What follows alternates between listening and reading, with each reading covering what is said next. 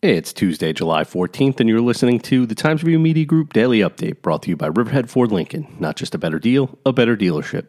An 87 year old Greenport woman was struck and killed by a vehicle while crossing Front Street Monday morning, according to Southold Town Police. The driver fled the scene.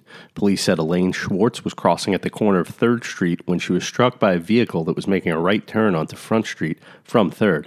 The crash occurred around 7:20 a.m. Police sources said Monday night that an arrest has been made in the hit and run crash, though details have not yet been announced. It was the second fatal crash on the North Fork in less than 24 hours. A motorcyclist was killed Sunday evening in a two car crash on Sound Avenue, according to Riverhead Town Police. The 45 year old woman died at the scene after her Harley Davidson motorcycle struck a Honda Civic traveling the opposite direction, causing the woman to be ejected from the bike, a police said. The Civic left the roadway and turned over, requiring the driver to be extricated by members of the Riverhead Fire Department. Police did not disclose the identities of the crash victims.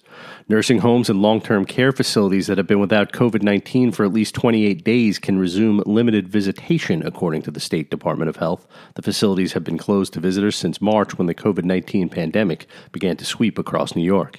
Local nursing homes remain a few weeks away from potentially reaching that benchmark, meaning visitation in its restricted form is unlikely to begin until late this month or August at the earliest.